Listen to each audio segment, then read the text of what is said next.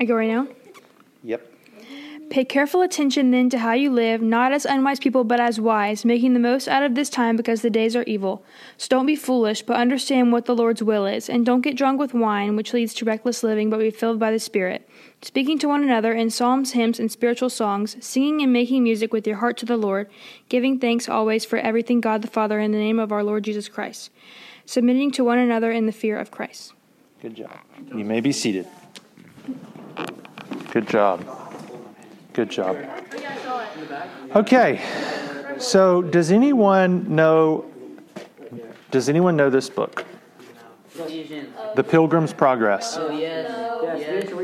Maybe you've seen the movie, it's a cartoon, or maybe you have never heard of this book. So it's a great story, it's an allegory. Does anyone know what that word means? I used to. But it was good. Allegory? Caroline, define allegory? Elizabeth? Allegory? Wait, are you talking about Caroline knows. You're talking about Caroline Jesus knows. And God, right? Not pilgrims. Yeah, learn that bad. A story that's supposed to mean something else. Yes. So David, be quiet. No, it doesn't matter. Just be quiet and listen. So this story is written by John Bunyan. And John Bunyan lived in... Paul Bunyan, the axe? I mean, like Bunyan's like... Wasn't Paul Bunyan the guy that could not change the marble track? John Bunyan? Yeah, he was. He also... So that, yes. So John Bunyan originally wrote this book quite a long time ago. And anyways, it's an allegory about the Pilgrim's Progress or a Christian's life. The main story... The main guy's name is Christian, and he takes up a journey, Pilgrim's Progress, and it's something. It's a very good book. I would read it. I would watch the movie. It's a classic. But there's a part in Pilgrim's Progress when, if you've read it or you've watched the movie, you'll remember this. But it's a good time in the story for you as the reader to decide what would I do, what would Reese do, what would Gavin do, and. But there's a point along the journey that Christian is on where Christian and another character named Hopeful are talking with one another, and Christian becomes aware of the fact that the path that they're on, remember, they're in the Pilgrim's Progress, the path that they're on is just a little bit too rough for their liking. It's too difficult. They don't really enjoy it. And his feet are becoming sore. I don't know if you've ever been hiking before. I know a couple years ago, April took me to, we went to Gatlinburg and we hiked. We just decided like we're going to go up this path. And in round trip, it was 11 miles. And it took like, I was so mad because, I mean, I didn't know that I was about to walk 11 miles. So my feet were sore. So it was an all-day excursion. Just up and down. Anyways, but, and as a result of this, Christian and Hopeful in the book, they become somewhat discouraged because the path is so difficult. And he begins to think that maybe somewhere there's a smoother path, something that's a little bit more easy to walk on and more pleasant. And soon enough, they find a pleasant little path called By-Path Meadow. Now, again, it's an allegory, so everything that Bunyan is writing is alluding to something that is a part of the actual Christian's life. So he's using storytelling to make a big point. And so they take By-Path Meadow. Christian Hopeful says, let's step aside into it and walk there. Perhaps we'll find something that is smooth path, which allows us to have a better passage. And it will be, hopefully it will be to our benefit. And to which Hopeful replies, but what if this path should lead us out of the way? So what if this path ends up taking us longer, because as we're on this Pilgrim's Progress, it takes us on a detour. And Hopeful asks, well, that's not likely, is it, I hope? And so, well, little did he know, Christian and Hopeful, because as they began to make their way along this smoother path, they see someone far in the distance ahead of them. Does anyone remember who it is? It's the devil. No. So there's an individual, and his name is Vain Confidence. So again, allegory, super cool book. Mr. Vain Confidence asks Christian and Hopeful, he says, hey, where are you going? And he says, oh, I'm going to the celestial city. And thereupon they lose their way and they fall into a deep pit they're never heard from again. Now the weather deteriorates, they're overwhelmed in their journey, and they lay down to sleep only to wake up in their journey, and they've fallen asleep in a giant property called Giant Despair. So again, I love these names. You guys should be freaking out. So in Giant's Despair, they're in a huge castle, and it's dark and nasty and stinky, and it's a dungeon, and they're far away from friends and in a hopeless place. And Christian observes, and he says, who would have thought that this path, so pleasant, would lead us astray? So that's our little illustration tonight about walking wisely. Now, if you remember last week, what did we talk about? Identities. Kind of. Sorry? Yeah. So 2 weeks ago was taking off the old self. Putting on the new self. Putting on the new self. That was 2 weeks ago. Last week, Paul was telling us there's a certain way you should live, right? There's light and there's darkness. Yeah, all the things that you shouldn't do. Right, and he gives you this list. And then if you look at what Macy read, the first thing he says is pay careful attention then to how you live, not as unwise people, but as wise, making the most of the time because the days are evil. So, Paul, in light of what this book is about, what's this book about, David? Two things. The power of God. The power of the gospel. And new identity. And their new identity as Christians. So if you remember that as we go through this, Paul is saying the gospel changes everything about the life of the believer. When you become saved, you're no longer just regular old Macy. You are a Christian Macy. And your life has been changed. God has justified you. He has turned your life upside down for His glory, and you're on a new path. And you are called to be wise. And so what Paul is saying is, hey, pay careful attention to what you're doing. Now, the headings in these CSB Bibles are super helpful. What does it say? Consistency in the Christian life. So tonight, what we're going to talk about is how to be a consistent Christian. Do you ever worry about that? Like, am I consistent? Do I live up to what I'm actually talking about? Do I walk the walk and talk the talk? Or, you know, if people at school know I'm a Christian, do they even know that I'm a Christian? When they look at Caroline, are they like, you know, is she any different from anybody else? Or is she just looks like everyone else? Those are good questions we ask ourselves. So we want to know, are we being consistent in our Christian life? Because we've taken off the old self. We put on the new one. We don't want to live in darkness. We live in the light. And now there's this gospel power, which David alluded to, that Paul is saying will change the way you live. And so I have 4 points tonight. 1, 2, 3, 4. Stay awake, stay sober, stay thankful, and stay submitting. Now, our first one, verses 15 and 16, someone read that again. This is titled Stay Awake. Someone read verses 15 and 16. David, open your Bible. Thank you, buddy. You read it, David, 15 and 16. Ephesians 5, 15 and 16. We got more to read. Call on you soon. 15 through 16. Yes, sir. Pay carefully attention to how you live, not as unwise people, but as wise, making the most of the time because the days are evil. So do not be afraid. Stop there, because the days are evil. So, now when I said what's one thing that some of you would never get tired of doing, you're like, oh, sleeping. So now is sleeping? Here's a question: is sleeping a neutral act? What does that mean? What do I mean by neutral act? Like, saying, like, if I take part in this act, nothing happens. No, because sleeping is beneficial. So if you don't take part in sleeping, you're going to be like a zombie. So it's a it also could be bad for you because you can also have dreaming. Yeah.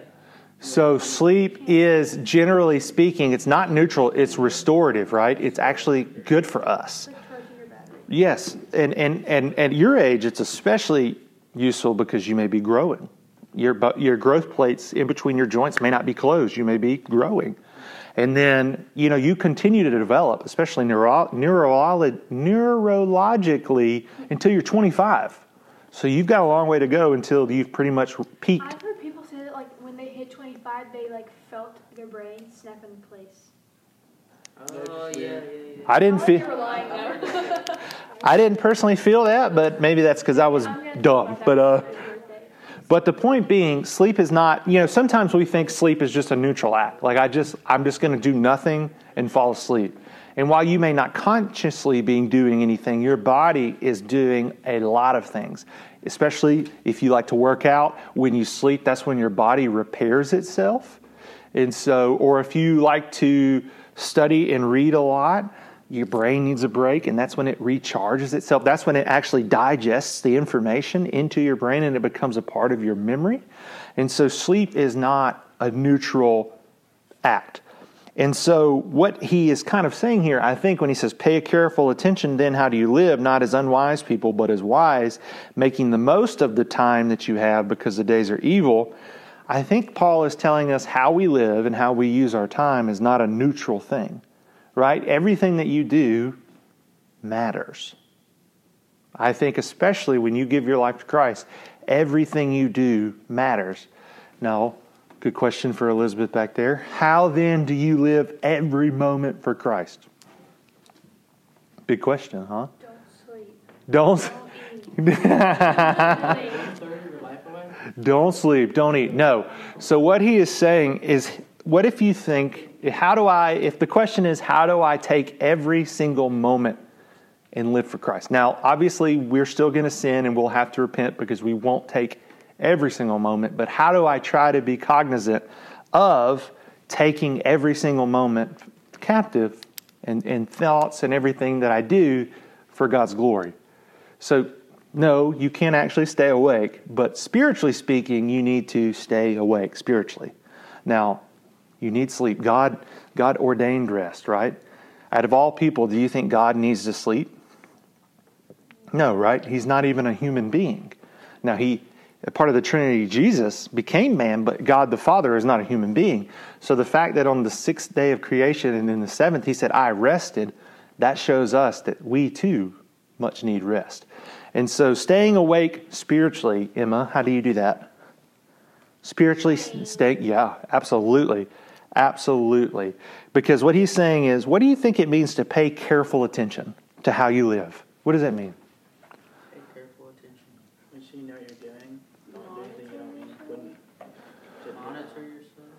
So if you're careful about something, does that mean that you live in a bubble and you don't ever do anything? No, that's paranoid, right? There's a difference. But if you're careful, you're just aware of what's going on, right? If you are careful, say you go into a big city at night when you're in your early 30s, Macy, I don't advise against it, but you're a young woman, like you would need to be careful about your surroundings. You just wouldn't bebop around just pretending nothing ever bad can happen. Pray it never does, and I'll hurt someone if it does. But the point is, you're not paranoid, but you need to be careful. You have to pay attention to the choices that you make, the ideas that you put in your head, and the things that you do. And so he says that as a positive, and then he counters it with a negative. He says, pay careful attention then to how you live, because unwise people pay attention to how they live. Is that what he says? No. No. What does he say? He says unwise people don't pay attention. He says they're foolish. They don't pay attention. And if you take everything we read in the past chapter, he says, man, look at all these things. He gives us this list of light versus darkness. They do what's in the dark. They live in the darkness. They're not wise. He says evil is because the days are evil. What does that mean? Because sin is the fall of sin. Yeah, sin is lurking around.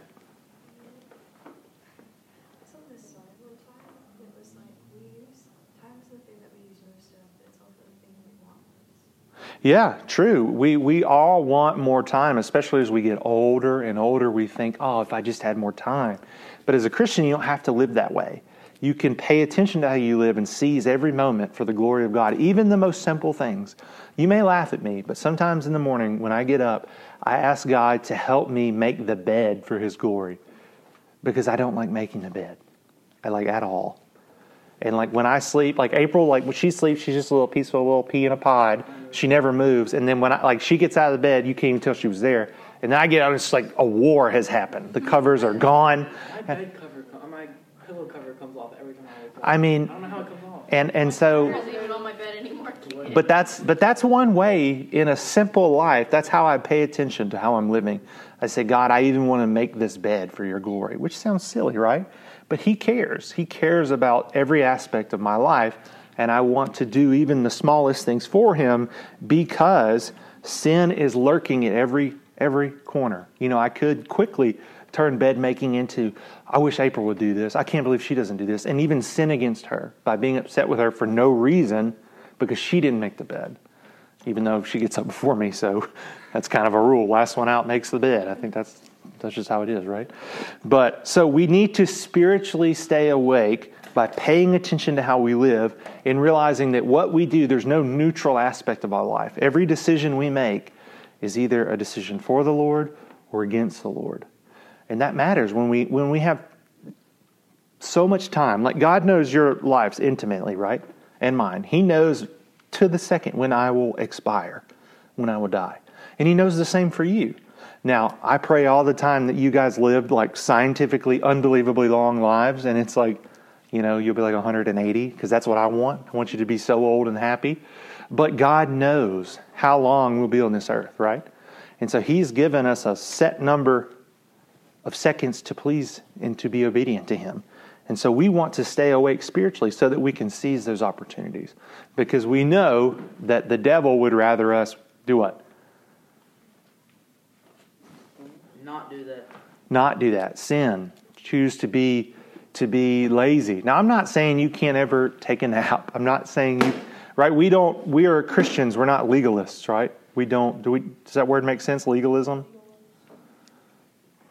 What do you think I mean by legalism? Like, when you think of the Pharisees and the Sadducees, do you think they were very happy? No. Because they lived by us. Married to the law. Yeah, well done. Excellent. This is exactly what I mean by legalism. So we're married to Christ and we have freedom. So it doesn't mean I don't ever take a nap or that I don't ever play a game or watch a movie. But it does mean that when I do have options before me, I do the best that I can to choose the ones that honor God. Does that make sense? And I do so by spiritually staying awake. Now in verses 17 and 18, Emma, read that for me, please. So we know that we need to stay spiritually awake and we need to stay sober. So hit that one. So don't be foolish, but understand what the Lord's will is. And don't get drunk with wine, which leads to reckless living, but be filled by the Spirit. Good.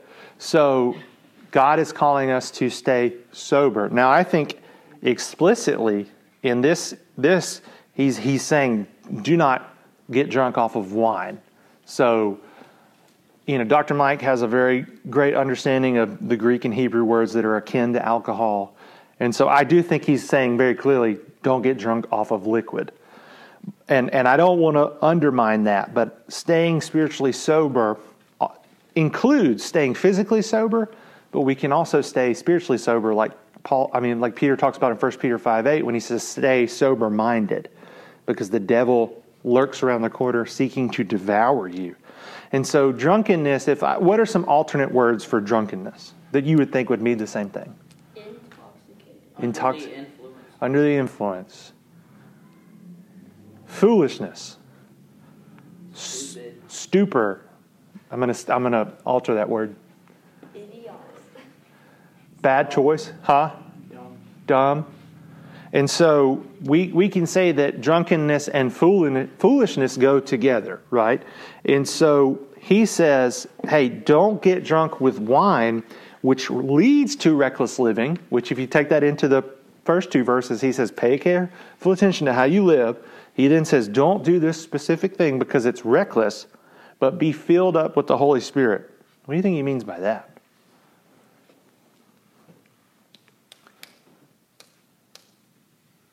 What do you think he means by that, Big G? Filled up with the Holy Spirit. So he uses a drinking metaphor, right? He says, don't drink so much and be consumed with alcohol that you become drunk.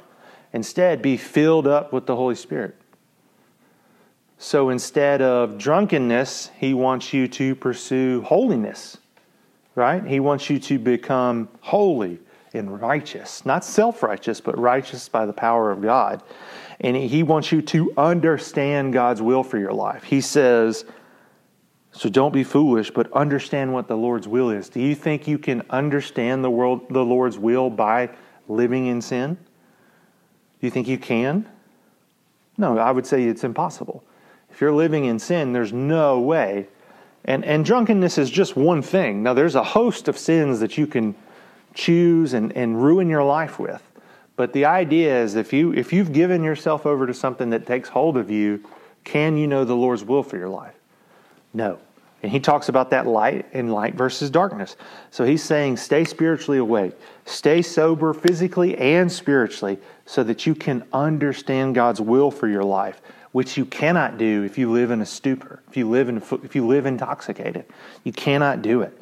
19 and 20, Kate, do you mind reading for us?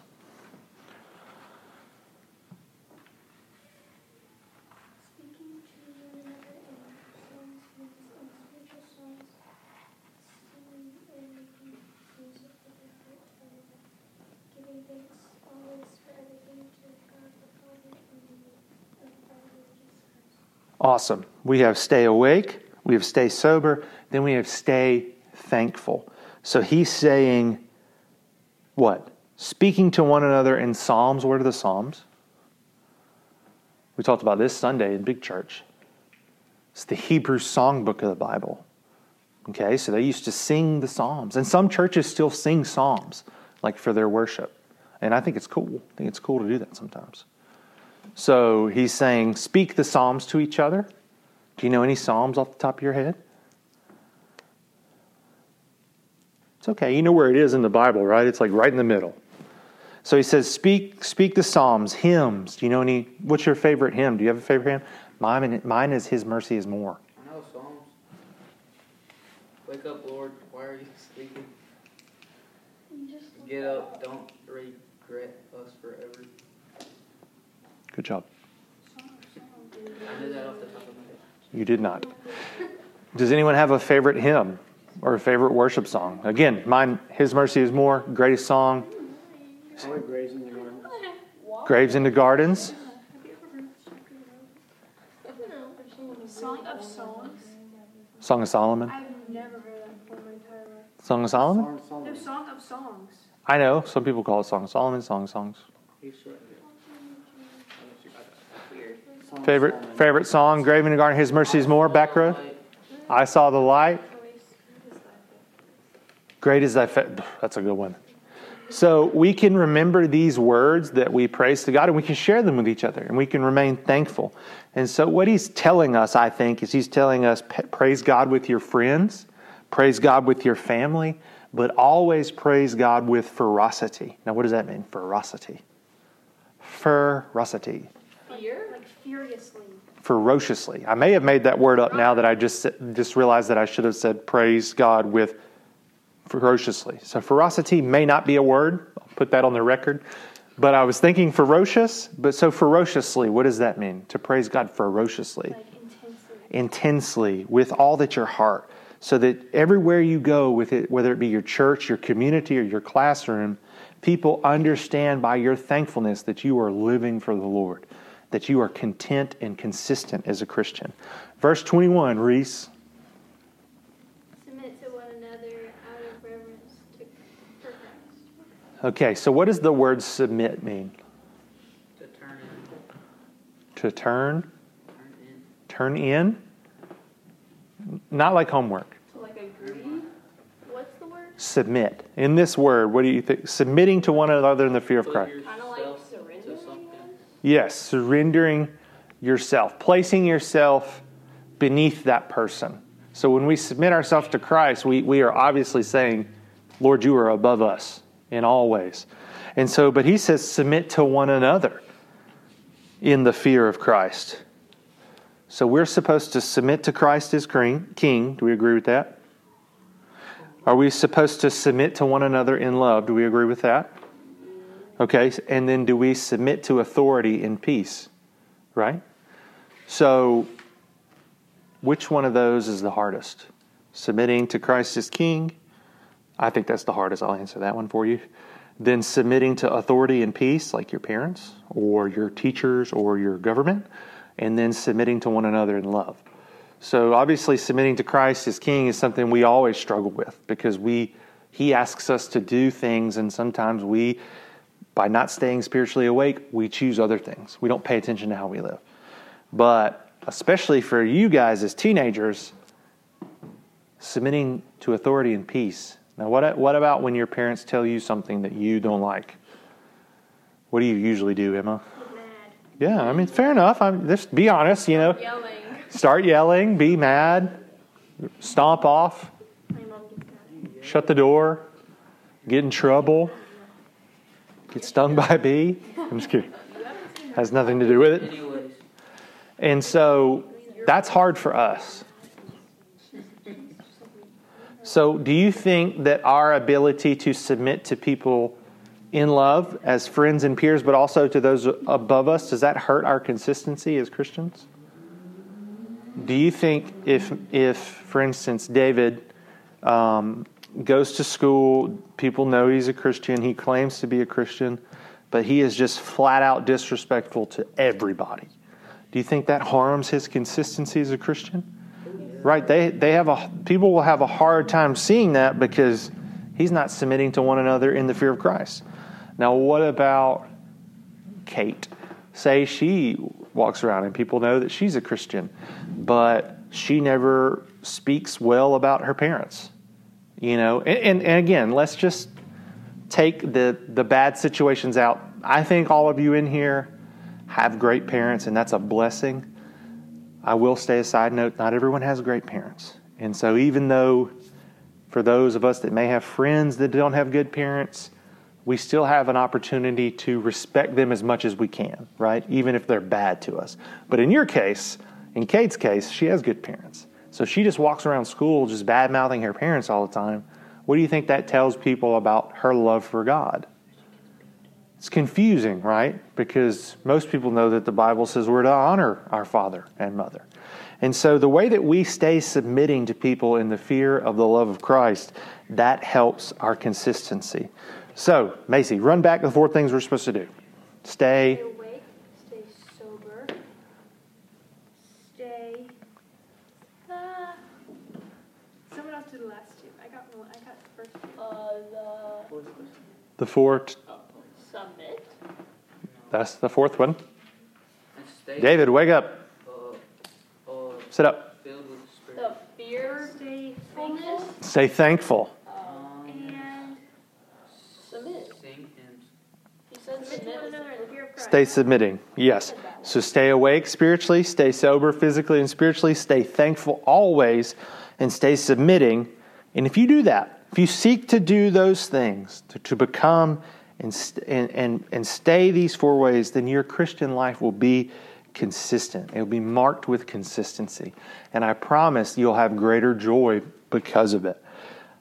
It's a great passage and it's a command. Paul is not saying to you in this passage, in these verses, hey, please consider doing this. He's saying, do this. He's saying, pay careful attention. Don't be foolish. Don't get drunk. Speak this way. And submit to one another in the fear of Christ. It's a command. Paul's commanding us by the way that he commanded those Ephesians. And so that is how we are consistent in the Christian life.